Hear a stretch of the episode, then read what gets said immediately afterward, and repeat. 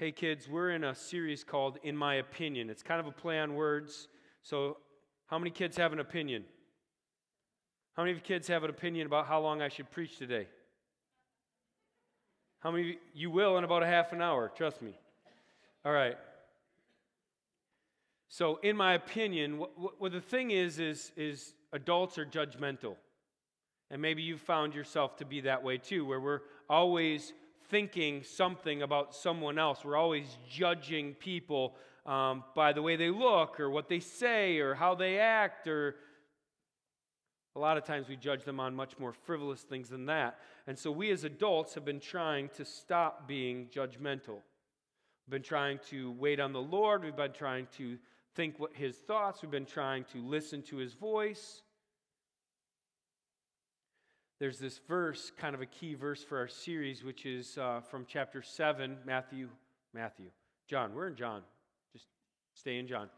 John chapter 7, verse 24, which is, Do not judge by appearances. Do not judge by appearances, but judge with right judgment. So, appearances, human standards, popular opinions, don't judge that way. Judge with right judgment. Well, you can ask your parents what the right judgment is, and we'll see if they were listening the last three weeks. How about that for a test? Now, make sure you ask your parents. All right, good. All right. So, we're going to answer this question today uh, Who is Jesus? But we're going to start with this judging Jesus correctly.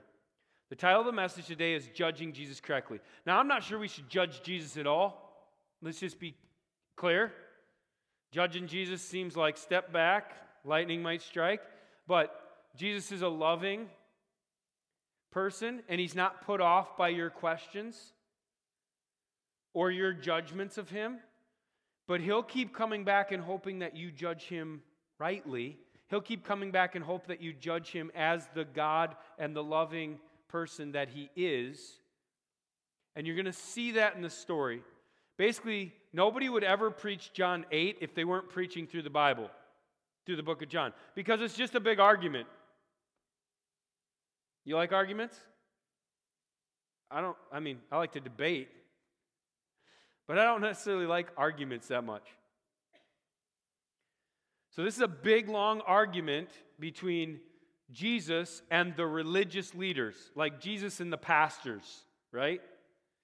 And you're like, well, why are they arguing? They should be on the same page. Well, you're going to see in the story some things that they're arguing about, and uh, we're going to answer this question Who is Jesus? Who really is Jesus? So here's what I want you to do, adults. We're going to judge Jesus correctly today. I need you to deactivate your inner lawyer. You know the thing that's always talking to you about you and about everybody else? The thing that's saying to you, yeah, here we go again. Steve's just going to blah, blah, blah. Why did I come? Oh, I came for the worship. I came for the community. I need you to deactivate that inner lawyer, the thing that's speaking negatively to you right now. I need you to ask yourself this question Do I argue with Jesus?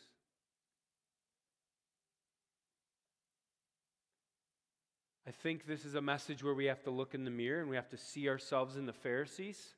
And rather than judging them, you always want to put yourself in the story, right? And I always want to be Jesus in the story. But truly, I'm not. I'm the other party, which is the Pharisees. And so, I ask again Do you argue with Jesus? I know I do. I know I did this week. not proud of it, but I want to be real in church. I don't think that that's good, God. I don't think that what you're doing is the right thing, God. I look at it this way, Lord. Truth in church, I think we all struggle with a bit of an argumentative attitude or thinking we know better than Jesus does. And how ridiculous is that? Jesus is the creator of the universe. He knows everything. He knows exactly what you need and what's good for you. And it's amazing but we kind of got to get there. So let's answer these questions. So, who, who is Jesus? Really, who is Jesus? Here's the first thing Jesus is light, not darkness. Okay, just, just so we're clear. Jesus is light, not darkness. So we kind of think about Jesus in a way that, like, well, you know, he's raining on my parade. It's kind of stormy where I live because Jesus sent rain today.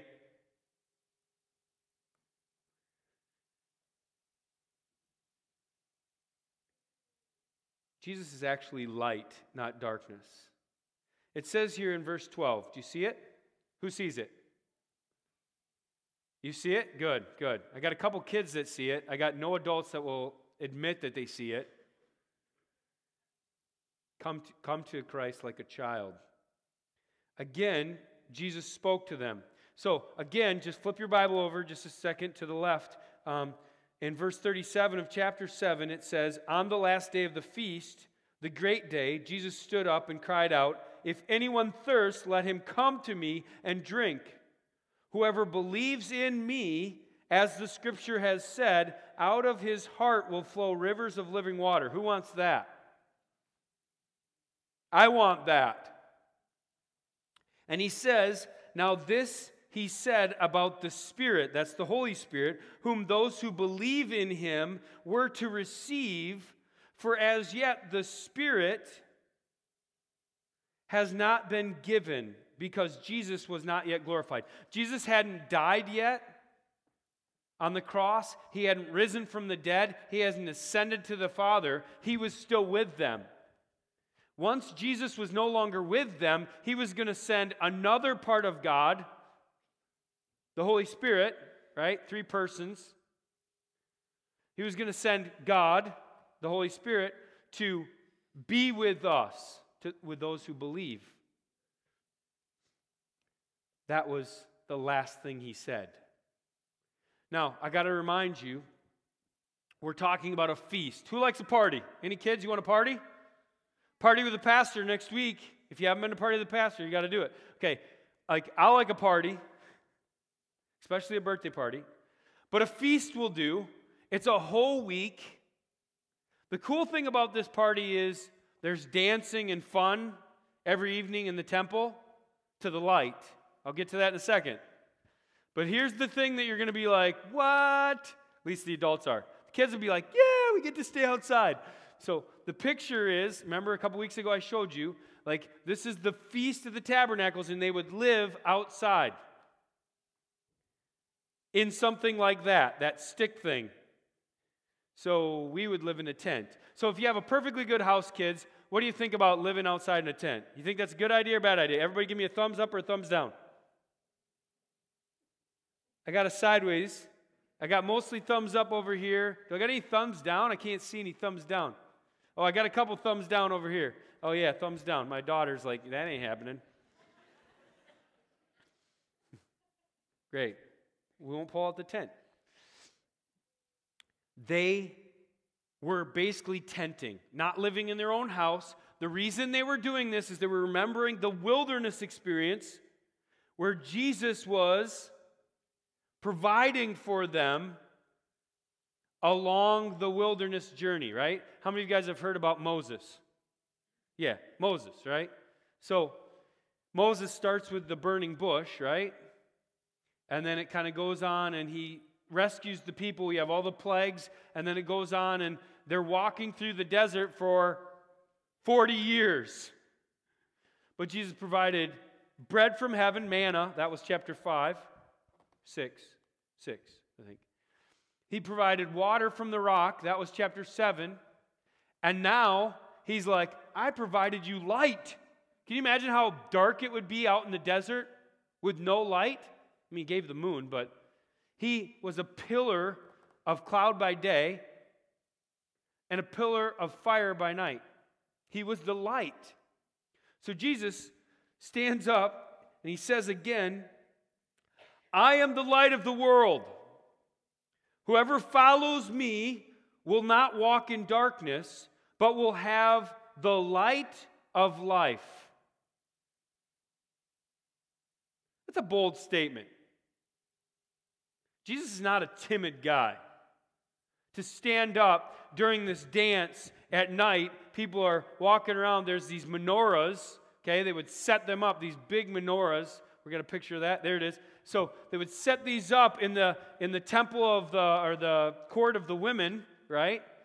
And and they would they would have these this party, this dance dance off, dance dance revolution, right? It'd be awesome. And uh, Jesus is in the middle of that, and he's like, "Hey, hey, hey! I am the light of the world." That's a bold statement. He's either a liar, maybe a lunatic, or he's God. But you know what? You get to choose in your own mind, in your own heart, what you think. That's your reality. Perception is reality. That's what they say.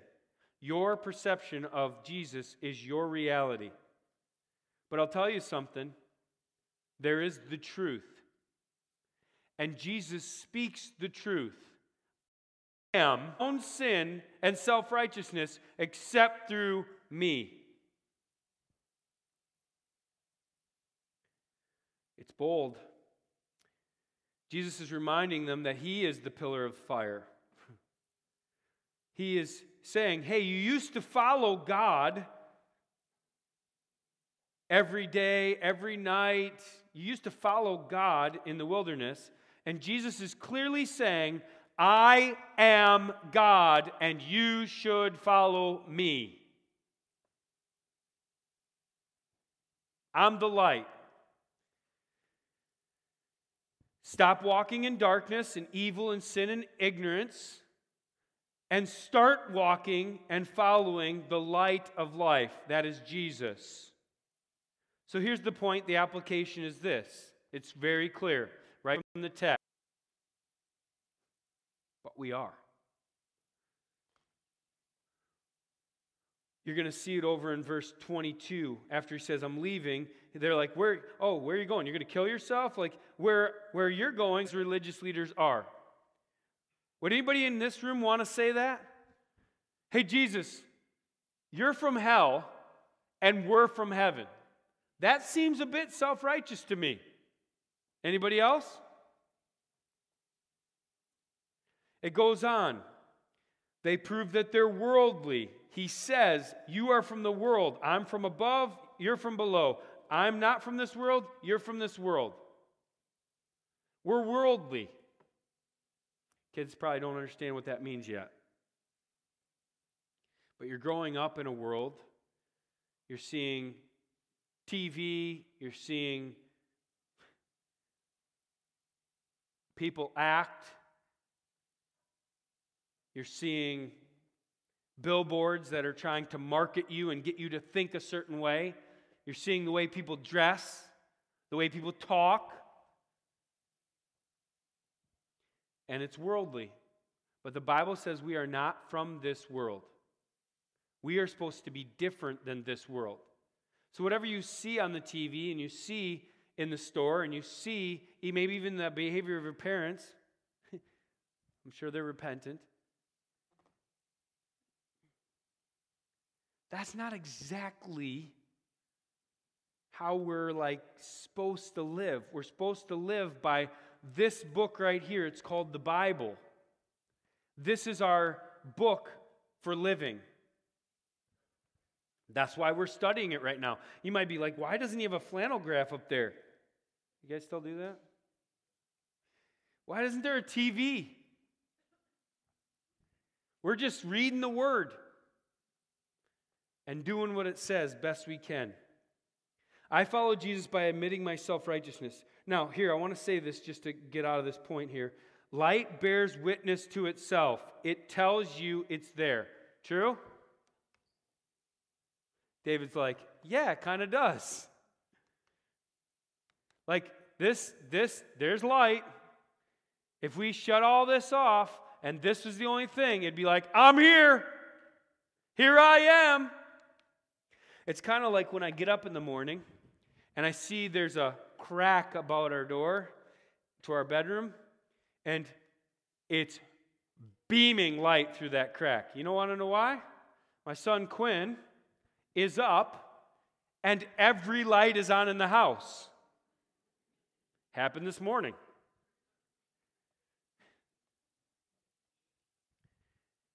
I'm here. I'm awake. And by the way, I'm eating brownies. Just saying. You know the funny thing is, I go to his, I walk through the crumbs of brownies in the basement after I've shut off all the lights upstairs. I'm shutting lights off downstairs, except for I have to pick up the crumbs first. I walk into his bedroom, chocolate everywhere. And you know, in that moment, you can choose as the authority to be upset, judgmental. Why did you do that? Or you can choose to what? To love. Right? And so I'm like, hey, Quinn, like if, if you're going to eat brownies for breakfast, at least don't make a mess. You know, like eat it upstairs in the kitchen. Why? Because I love them. I love them. And that's the next point. Who is Jesus? He is love, not judgment. So I think we all have this idea of God that he like hates us.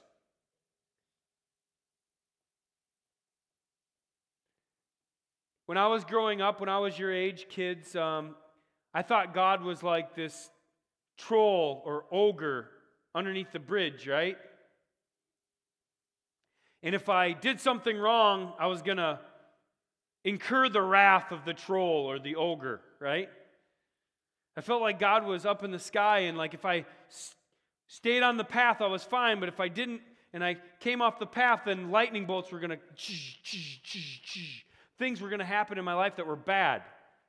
Here's the truth things are going to happen in your life that are bad. That's not because of God and because He's judging you or doesn't love you. That's because this world is tainted with sin. That's our problem that Jesus is trying to deal with through his son, Jesus Christ. So I have a wrong view of God growing up, and I pray that you won't have a wrong view of God growing up. I pray that you'll know that God is fond of you he loves you very much. He is not furious with you. It's like Brent and his little baby girl, right? Brent had a baby yesterday. You're like, why is he here? I don't, yeah, well, it's going to take the whole week off. Maybe he won't be here next week, right? So, when he held that baby, I was like, well, you don't look right. Well, you don't, well, why are you burping? Well, I didn't know I could love this much. And the only reason we can love that much is because God is love. He is love, not judgment. Judgment, let's just talk about that for a second. We think we know about people. Maybe you think you know about your kid. Maybe your kid thinks he knows, she knows about you. Maybe you're making judgments about a husband or a wife or a friend or a coworker. We think we know about people, but we're really ignorant invalid judges. We judge by a human standard. See it in the text. So, so the Pharisees, verse 13, said to him, You are bearing witness about yourself, and your testimony is not true. Now, if I had more time, I would flip back to chapter 5 and I would show you from verse 30. They're basically quoting himself. They're quoting him. He said that. But they're quoting him out of context. You ever do that to your parents? You ever get kind of sassy? But you said I could, right? Kids, please don't be sassy with your parents. That's what an argument really is it's sass, it's talking back. And they're talking back to him. And Jesus could have been like, Go away. That's it, you got a time out. He could have responded with anger or judgment, and he was right to do it. He's God. But look at how he responds. Jesus answered. Just the small things in the Bible. Jesus answered. How, what a loving thing to do to give an answer to somebody who's mocking you. Even if I do bear witness about myself, my testimony is true. For I know, I want you to circle that. I know where I came from and where I am going. But you do not know where I came from or where I am going. You judge according to the flesh, the human standard, the appearances. I judge no one. Now, if you just read that, you're like, what? Jesus is the righteous judge. He's going to judge everybody at the end of it all. Read it in context. I judge no one according to the flesh. Jesus isn't making any judgments based on appearances. He's not making any judgments based on human effort, human appearance, human standards. He's not judging you that way. Stop thinking God's judging you the way you judge other people. He doesn't do that. I judge no one according to the flesh. Yet, even if I do judge, my judgment is true, for it, for it is not I alone who judge, but I am the Father who sent me. In your law, now he's going to give them an example. In your law, it's written that the testimony of two or three people, okay, it says two here, but if you read Deuteronomy 17 6, 19 15, or Numbers 35 30, I won't turn to those because of sake of time again. He says two or three people, right? And the testimony of two people is true. I am the one who bears witness about myself, and the Father is the one who bears witness about me. You ever get in trouble, kids? Who gets in trouble? When you get in trouble, you want to bring a witness. Mom, Dad, hold on. Wait, wait, wait a second. Before you give me a punishment, I'd just like to say that my six year old Quinn says that I didn't do it. I didn't eat brownies, it wasn't me. You want to have a witness. You want to have somebody stand up for you. You want to have somebody tell the truth, for goodness sake. Have you ever been in the situation where you didn't have somebody tell the truth or bear false witness? Whew, that's hard. So you want somebody to tell the truth about you. But can you imagine our Father God being the star witness at your defense? Because that's what Jesus is saying. I have a witness, a star witness. I'll only need one. His name is the Father, my Father. How about that? They said to him, where is your father?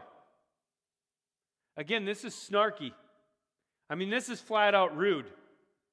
Good evidence that Joseph, his father, was passed. And this probably was a very painful statement to him.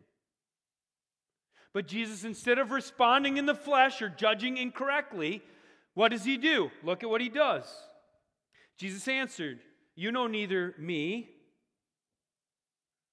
well, physically they did. What's he talking about? Spiritually. You need nor neither me nor my father. Not talking about my earthly father Joseph, stepfather. I'm talking about my father God. If you knew me, you would know my father also. If you knew me spiritually, you would know my daddy. That's what he's saying. You're off. These words he spoke in the treasury as he taught in the temple but no one arrested him because his hour had not come. There, there's two things that are important about that. One, they don't get that he's talking about spiritual things, or they would pick up stones and stone him because he's saying that his father is God. He's basically saying he's God. So they would stone him if they understood that he was speaking in the way he's actually speaking. Second,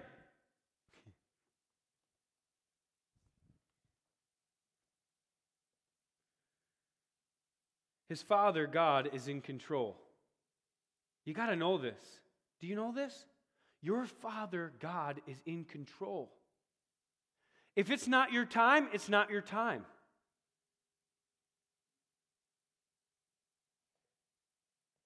I think that was for us. We forget about God's sovereignty. There's people here that are struggling with a disease that will kill them if God doesn't intervene. How do we look at that? I don't like it. I don't want that. Or can we see that God is sovereign and that life is short and eternity's long? And that's where I want to be anyway. So as long as He leaves me here, great. Praise be to God. But when He takes me, praise be to God. Here's the point. Give it to you at the end here. I know or understand Jesus by listening to, learning from, and abiding in His Word. I added a few things listening to, learning from, and abiding in His Word. Hey, kids, look at me. I know you're busy doing a coloring sheet or having fun. That's cool. But, like, look at me just a second. There is one reason that we taught our kids to read. One reason alone. It is to read the Word of God, the truth. There are a lot of textbooks you're going to read in life. There's a lot of books that you'll have fun reading. But this book is the absolute 100% truth. And I pray that you will learn to read and then that you will read this book, that you'll listen to God as He speaks to you through it, that you'll learn from it, and that you'll abide in it, that you'll saturate yourself in it. Bible says, My Thy word have I hid in my heart that I might not sin against you. Hide it in your heart. Put it in your mind. Strap it on as the armor of your soul. Am I just talking to the kids, adults? No, I am not.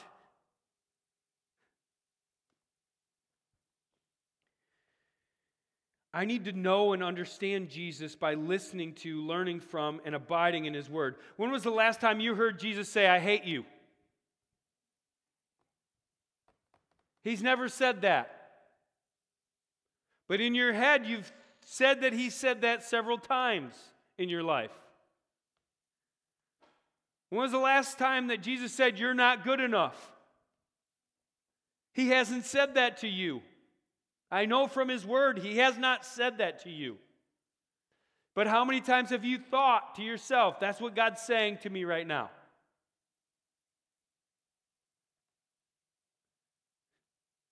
This is a strong word. It impacts me greatly. He is love, not judgment. So, I do want to flip over to one passage real quickly because I think it proves this point. It's very familiar to everyone. John 3. Just flip back a couple pages to John 3. I'm going to start in verse 16. That ought to be familiar. It's very fitting. We can argue with God about what he's doing or what he's saying or who he says he is, or we can just read his word and apply it to our life. Here it is. Verse 16, John 3 16. Anybody know it? For God so loved the world that he gave his only Son, that whoever believes in him, that's the key, believes in him, should not perish. That means die, but have eternal life. For God did not send his Son into the world to condemn the world. So if you're hearing something in your voice right now about how God doesn't like you and how Jesus doesn't think you're good enough, that's not what the Bible says. He didn't send his son into the world to condemn the world, but in order that the world might be saved, rescued through him, through his blood, washing our sins away. Whoever believes in him is not condemned, but whoever does not believe is condemned already. That's right, kids. You grew up condemned. You grew up wrong. You grew up a sinner, and so did I. But since I grew up in church, I thought, oh, I'm all good. I'm better than the people that don't go to church. And therefore, self righteousness set in in my life. And I just want to remind you that we are all sinners. And that's where salvation starts. You need to be rescued from your own sin. If you don't think you're a sinner, you can't be saved from your sin. Not just talking to the kids. condemned already because he has not believed in the name of the only Son of God. And this is the judgment. The light has come into the world, and people love darkness rather than the light because their works, their deeds were evil.